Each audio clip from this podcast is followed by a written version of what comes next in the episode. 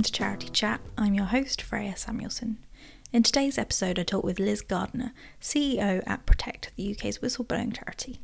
I've wanted to do this episode for a while after reading an article written by Liz, as I really didn't know enough about whistleblowing or what the process from start to finish may look like. So I thought this may be a useful episode for others in our sector too. Liz not only walks us through the stages of what whistleblowing may look like, but also we cover how whistleblowing may affect the individual and the organisation and how Protect can help. This episode of Charity Chat has been brought to you by a platinum sponsor, Work for Good. Work for Good is a fundraising platform helping businesses raise funds for charities through their sales. The platform makes the legal agreement needed for businesses to fundraise from sales quick and simple, saving charities time and resource and enabling them to raise more unrestricted income. Pop to www.workforgood.co.uk to learn more and book a free demo. So, without further ado, let's get into the episode.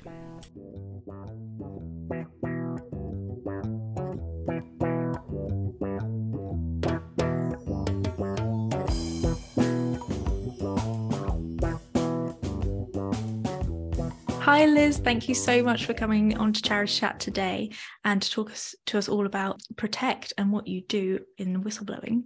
I uh, just wanted to start with saying a bit about who you are, uh, what your organisation does, and what you do. Oh, well, I'm delighted to be here, Freya, and thank you very much for inviting me. So, um, I'm the Chief Executive of Protect, um, and we're the UK's whistleblowing charity. Um, and what we do is uh, we're celebrating our 30th anniversary actually this year. Um, and we provide sort of three key uh, functions. The, the sort of beating heart of the charity is our free confidential legal advice line. And we help around two and a half to 3,000 whistleblowers every year to raise their concerns effectively and with least risk to them. Uh, so, what we can do is we can provide them with advice about their employment rights if they have them, and we can talk about who has and who doesn't have rights in the charity sector later on. Um, but we also look at what the concerns are and how they might raise them, whether it's inside, internally to their employer or whether they want to take that to the regulator or to an MP or sometimes to the press.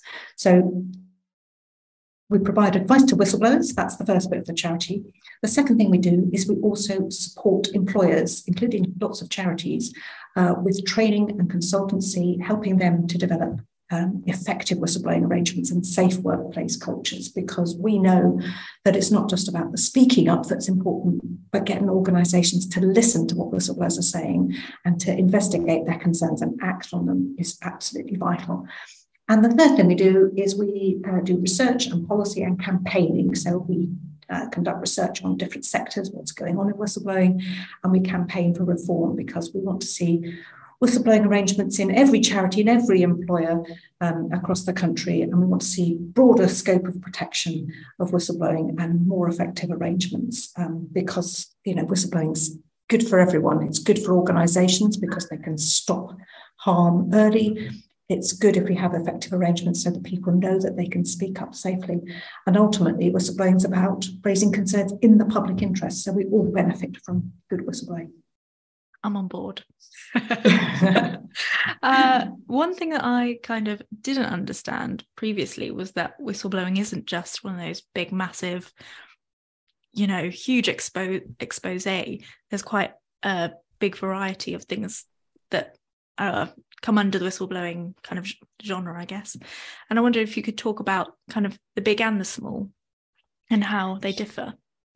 Yes, absolutely. I think, you know, we have a definition of whistleblowing, and there isn't really a, a, a legal definition, but our definition is that it's about a worker who's raising concerns about wrongdoing, risk, or malpractice that affects others with someone in authority, and that can be internally and or externally. So let's just unpack that a little bit. So the legal protection is for workers.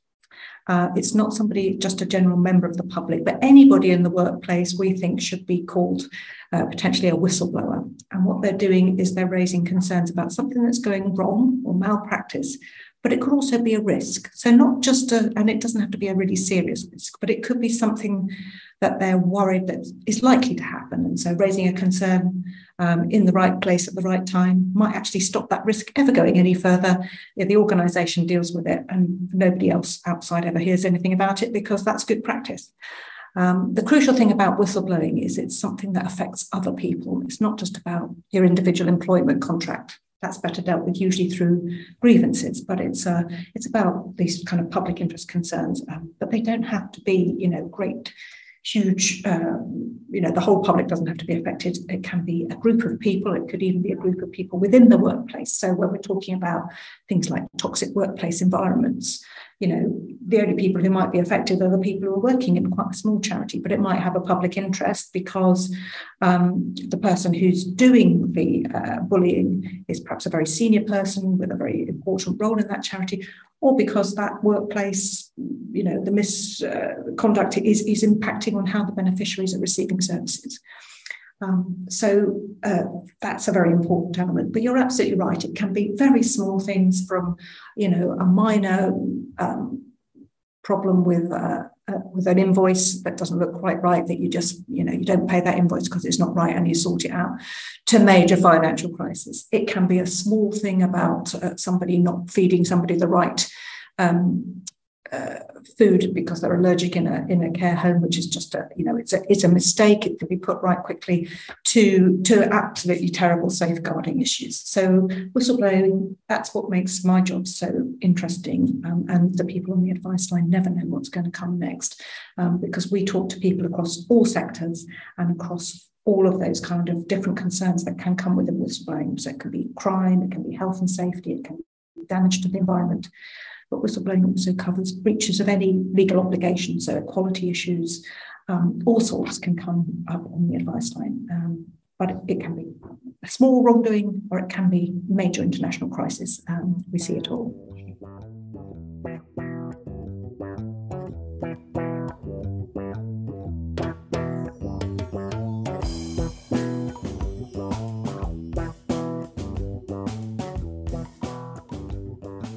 obviously, as you say, you get all these different types of things coming through advice line. But what are the most common issues that you come across at Protect?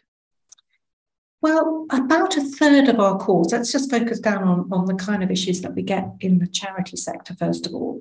Um, and, and I think it's not uncommon for them um, to be similar across other areas as well. But in the charity sector, the big concerns are around what we call working practices.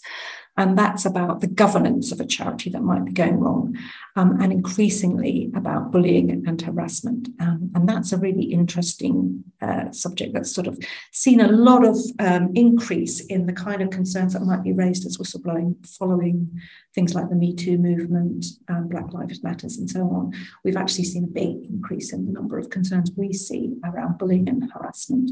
Um, and it's good to know that the Charity Commission has recently clarified its guidance uh, confirming that they expect charities who have employees, particularly, to have whistleblowing policies and clear procedures about bullying and harassment. So that's one big area. Um, in the charity sector, the next big group is around ethical concerns about staff conduct, staff competence, quite often a failure to protect confidential data. Um, the next one's financial mispractice, so, fraudulent transactions, theft, misuse of charity funds. And finally, another big area for us will be safeguarding, um, and particularly that's a crucial one in the charity sector. That can be from um, concerns about a lack of training or criminal record checks that haven't been taken um, properly. And it can range to the actual abuse of a child or a vulnerable adult in a charity setting. Yeah, those are some pretty big issues absolutely. And as yeah as you're saying kind of um safeguarding issues it kind of leads on to my next big question which is for me the biggest whistleblowing case that really made me realize just how important it was made me realize oh this is a really important part for charities especially was the uncovering of the Oxfam sexual exploitation scandal back in 2018 um, when Helen Evans who was the whistleblower the then global head of safeguarding, um, basically made everyone aware that this was going on. But what I kind of didn't really think about at the time was more than that story, how that impacts the whistleblower themselves, the organisation, and the sector. I wondered if, what what would be the kind of thing that someone a whistleblower would ex- experience themselves after blowing the whistle, and what would the organisation or sector how would it impact them as well?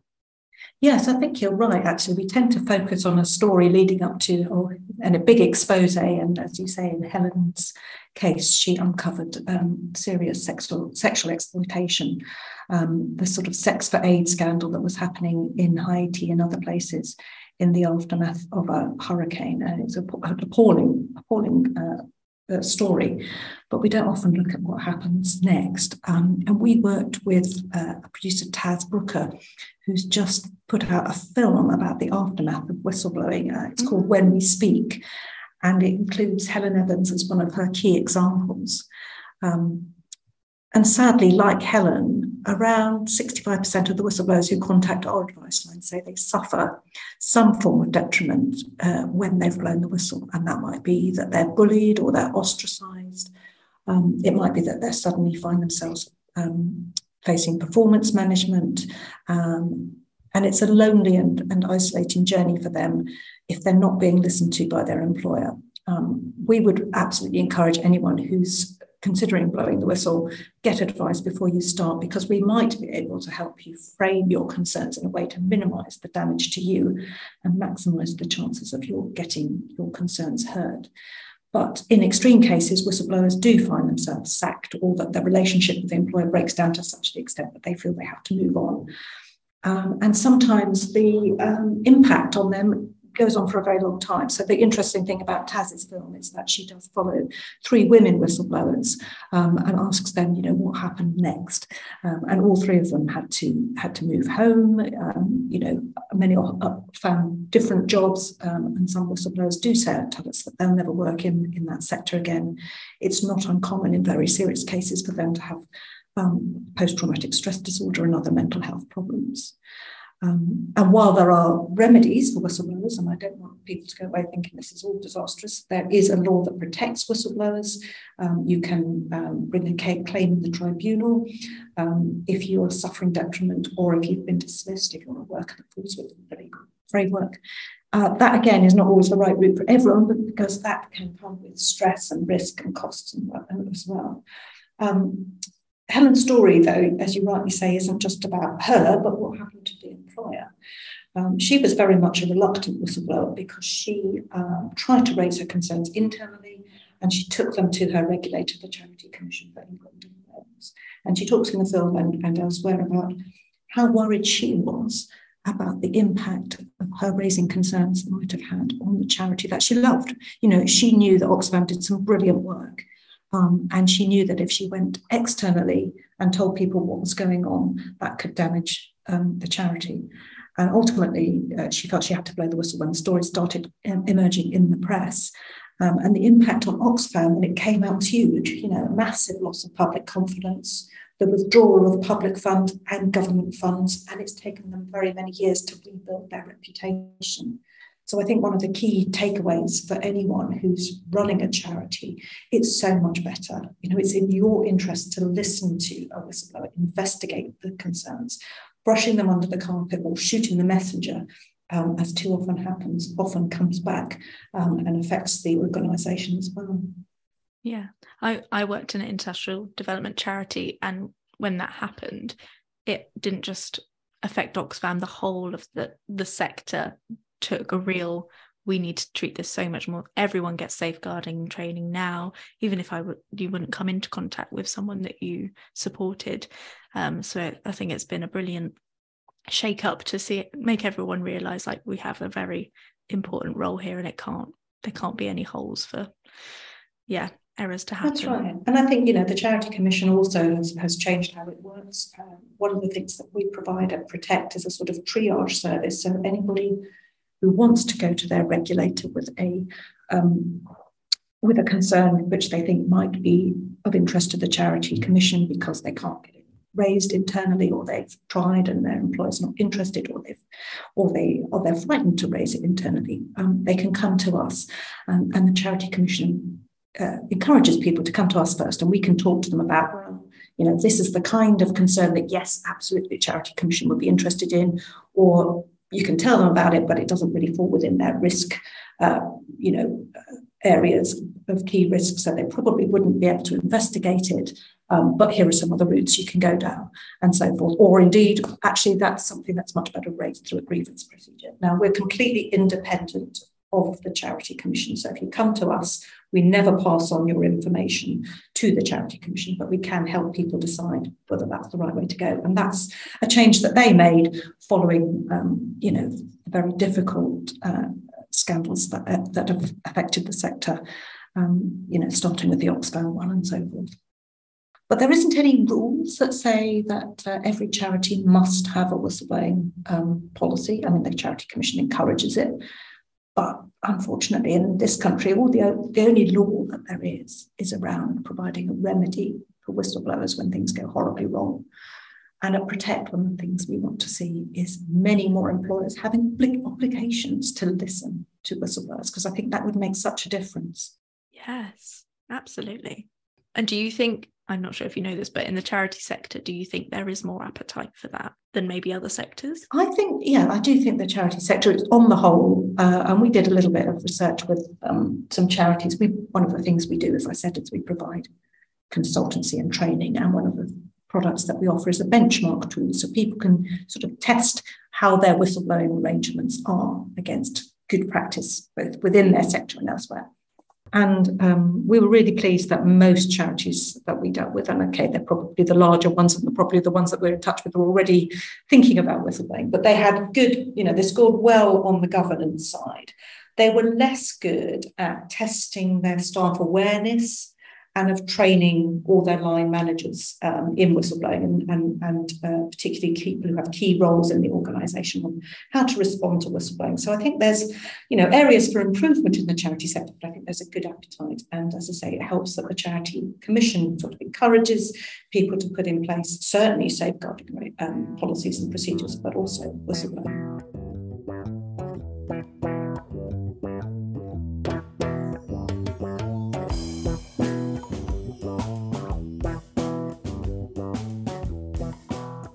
So, in the nitty gritty of what it is that someone can do, um, if someone is feeling, I mean, someone might be listening now and thinking, oh, this is something I probably need to raise. if they are feeling concerned about something at work, whether it's big or small issue, what is the process they should go through if they're thinking this is an issue? Do they, yeah, how do they that? Yeah, well, in good organisations uh, where you're feeling safe and you've got a good relationship with your line manager, that might be the first step that you would take. You know, you'd say to somebody in authority, I've got a concern, and you'd spell it out. You know, this is what I'm worried about, and this is why I think it affects the organisation. Um, if you're not happy going to your line manager, um, you know, a key thing would be that charities should offer a range of whistleblowing channels. Um, so you might have um, a whistleblowing uh, telephone line, or you might have a whistleblowing policy that says if you're not comfortable going to your line manager, here are the other people that you could go to in the organization. It might be the chief executive, it might be somebody who's on the board. Um, in good practice, uh, is that the response would be thank you very much for raising that. Your name will be kept confidential. We won't share that on, except on a need to know basis. We'll tell you what the next steps will be in terms of whether we're going to investigate this and how, and when we can feed back to you. Um, we may not be able to feedback everything that happens as a result of this, but we'll tell you as much as we can. Uh, that's when things go well. But if anybody's not sure or is not comfortable and doesn't feel that their organisation is necessarily going to, you know, respond positively, come and have a chat with us at Protect. Uh, we always discuss with callers, you know, what the risks might be to them. Um, when they raise their concerns, because unfortunately, whistleblowing often means that you're conveying bad or difficult news to your manager. Sometimes you're pointing out that some individual is doing something wrong, and uh, we're not all good recipients of bad news. Um, as I said, it's unlawful to treat a whistleblower who falls within the definition of a worker badly or to dismiss them. But this does happen. So get some advice quickly, give our advice line a call or contact us on our uh, web form. Uh, there's lots of advice and information on the website if you're not sure whether your concern might fall into a whistleblowing um, concern. So we're here to help you. If you're not sure whether or how to raise that concern, come talk to us. Perfect. And once they have raised a concern, is what can they expect the kind of next steps to happen if they say they wanted to stay anonymous or things get in trouble what yeah what yes i mean that is a very big concern for whistleblowers that they will you know that their organization won't keep their name confidential um, and i think that's a really important you know say that up front you know i do i don't want to be you know, I do want my name to be protected. And, and indeed, in some cases, um, if an organisation didn't respect that confidentiality, that could be a detriment to the whistleblower and they would have a, a remedy in the tribunal. But that's um, that's that's uh, that's that's an important um, point for the whistleblower. Um, in, in, as I said, in good practice, they should you should be told uh, that the organisation will look into your concern and, and you should be given some feedback on what the organisation does. Now, if you're not happy at that point, um, you might choose to say, well, actually, you know, I'm not content with the organisation's uh, response to this. They're not dealing with something that's uh, a serious concern that's affecting our beneficiaries or the wider public. I want to take this further. And you might then uh, choose to go to a regulator. And there are a number of people, um, number of bodies in the UK that are known as prescribed persons uh, for whistleblowing purposes. And the Charity Commission is clearly one of them. But if you had a concern about data protection, it might be better that you went to the Information Commissioner. If you had a concern about health and safety, it may be that we, we would refer you to uh, the Health and Safety Executive or so forth. So, again, if you think your organization isn't dealing with a concern, that again is something that Protect can help with. We can help you identify the next step um, and that might be going to a regulator. Sometimes it's going to your MP. And as we've talked about Helen Evans, sometimes the only way to get the concerns actually addressed is going to the press. And there are various risks that come with with uh, with with each each of those routes, and it's best to get advice before you do so. So it, I think probably a lot of people in the charity sector are very loyal to their charity. So, as you said there about going to the media, would that be a very last a last resort if someone was worried, oh, I don't want my charity to get bad publicity, I just want this to be sorted, is it unlikely that it would be shared in the media? Or yeah, I mean, I think I think that the vast majority of whistleblowing is happening up and down the country quietly successfully, day in, day out, people are raising concerns, the organisation takes them seriously, it gets addressed. We don't hear about those. We only ever hear about the big disasters, the scandals that uh, when things go really seriously wrong. But unfortunately, with most scandals, there was somebody inside the organisation who knew what was going wrong, and they were either too frightened to speak up or they didn't know who to speak up to, or they spoke up and they were ignored. So, um, you know, the history of whistleblowing is that uh, you know, it, when it works, it's brilliant. It gives the organisation an opportunity to put things right quickly, to stop small risks becoming big risks. But on the other hand, the ones that we read about in the press do tend to be when things have gone disastrously wrong. And we absolutely understand that in the charity sector, particularly, you have a very um, a deep engagement often with the organisation that you're working with. You don't want it to get into trouble. You don't want it to be um, you know its reputation to be damaged and so raising concerns externally will probably be a, a last resort but it's also about that public interest and most of the whistleblowers that we speak to say well i couldn't not raise this concern mm. because i was so personally you know stressed and eaten up by it mm-hmm. and it's uh, it's that it's that kind of um, feeling that you you can't let this one you can't leave this alone. It's so important. And yeah. at those points, uh, you know, again, come and get some advice because not all the press is the same. There are some journalists that absolutely will treat this um, carefully, will do the investigation with you, will work carefully with the whistleblower, and sometimes even manage to keep the whistleblower's name confidential and out of it as well. Um, but not all journalists are the same. Oh, that's really interesting. Yeah. Oh, well, a lot for someone to think about if they are thinking something right now. Um, and if they if someone does have a concern is there how can they contact you or get in yeah. touch? What's the best way? Okay well we're open five days a week. Uh, if i'm at protect our phone number the, for our free confidential legal advice line is 0203 117 2520, or you can email us and we have a contact form that's available on our website, which is www.protect-advice.org.uk. And if you go onto the advice section of the website, you'll see there's lots of information about what whistleblowing is, what the various routes are, um, and, and how you can safely raise your concerns. But uh, we're here to help anybody in any sector. Um, charity sector is one of the biggest sectors that we hear from. Uh, we have about four four or five hundred calls from that sector every year.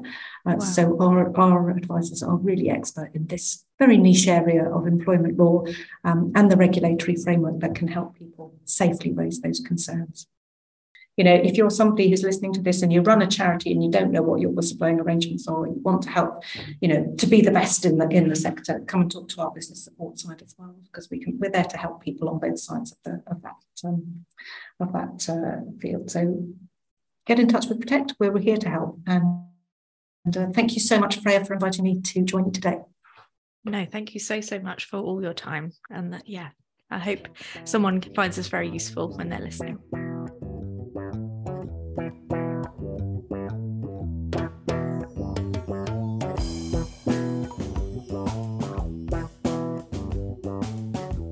A big thank you to Liz for talking us through whistleblowing and covering both the big and the small. It doesn't really surprise me that the charity sector is one of the biggest sectors they hear from. We're all supporting marginalised or vulnerable people in some way, and that comes with a huge responsibility to get that right. But I also hope it shows how, as charity professionals, we're always working for what is right, no matter what the cost. I hope you shouldn't have to blow the whistle ever, but hopefully, after listening to Liz, you feel a little more informed should it ever come to it.